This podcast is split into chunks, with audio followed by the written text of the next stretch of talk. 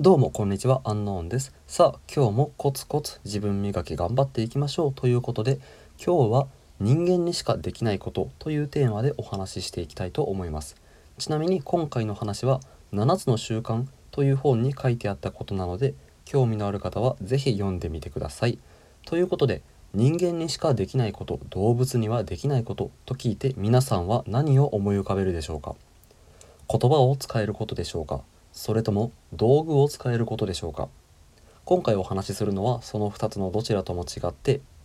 自分で自分の行動を選択できることです。例えば動物は目の前に餌があったら必ず食べます。なぜかというと次にいつ餌を食べられるかわからないから今のうちにたくさん食べておこうという本能がプログラムされているからです。同じように性欲もそうですね。交尾できる時にはなるべくたくさん交尾しようとします。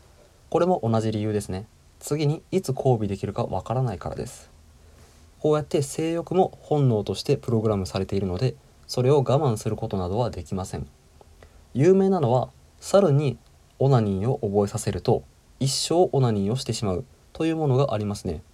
あれも性欲に突き動かされて自分で自分の行動を選択することができないからああなってしまうんですよね。しかし人間は違います。ダイエット中ならたとえお腹が空いて物が食べたくなっても自分の意思で我慢するということを選択できますしオナニーをもうしないって決めたら苦労はするでしょうけれどもオナニーをしないことを選択できます。このね選択できるという力がとても重要になります。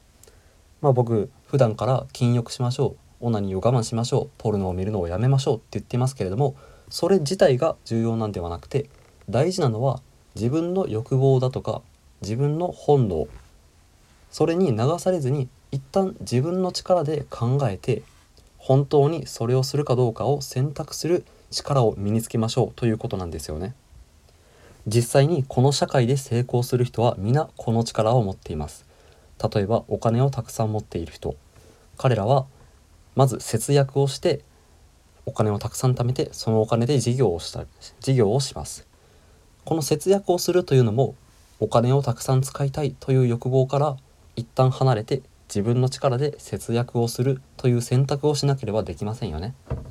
こういったふうにこの資本主義社会では自分で自分の行動を選択できる人が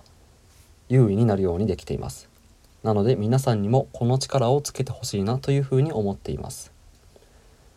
7つの習慣の著者がこの力をつけるのにおすすめしている方法がイメージトレーニングです。例えば自分が欲望に流されそうだ本能に流されそうだという状況を思い浮かべます。その時にどういうふうな行動をするかというのを普段からシミュレーションするわけですよね。そうすることによっていざ自分が欲望に流されそうだというふうな状況になった時にも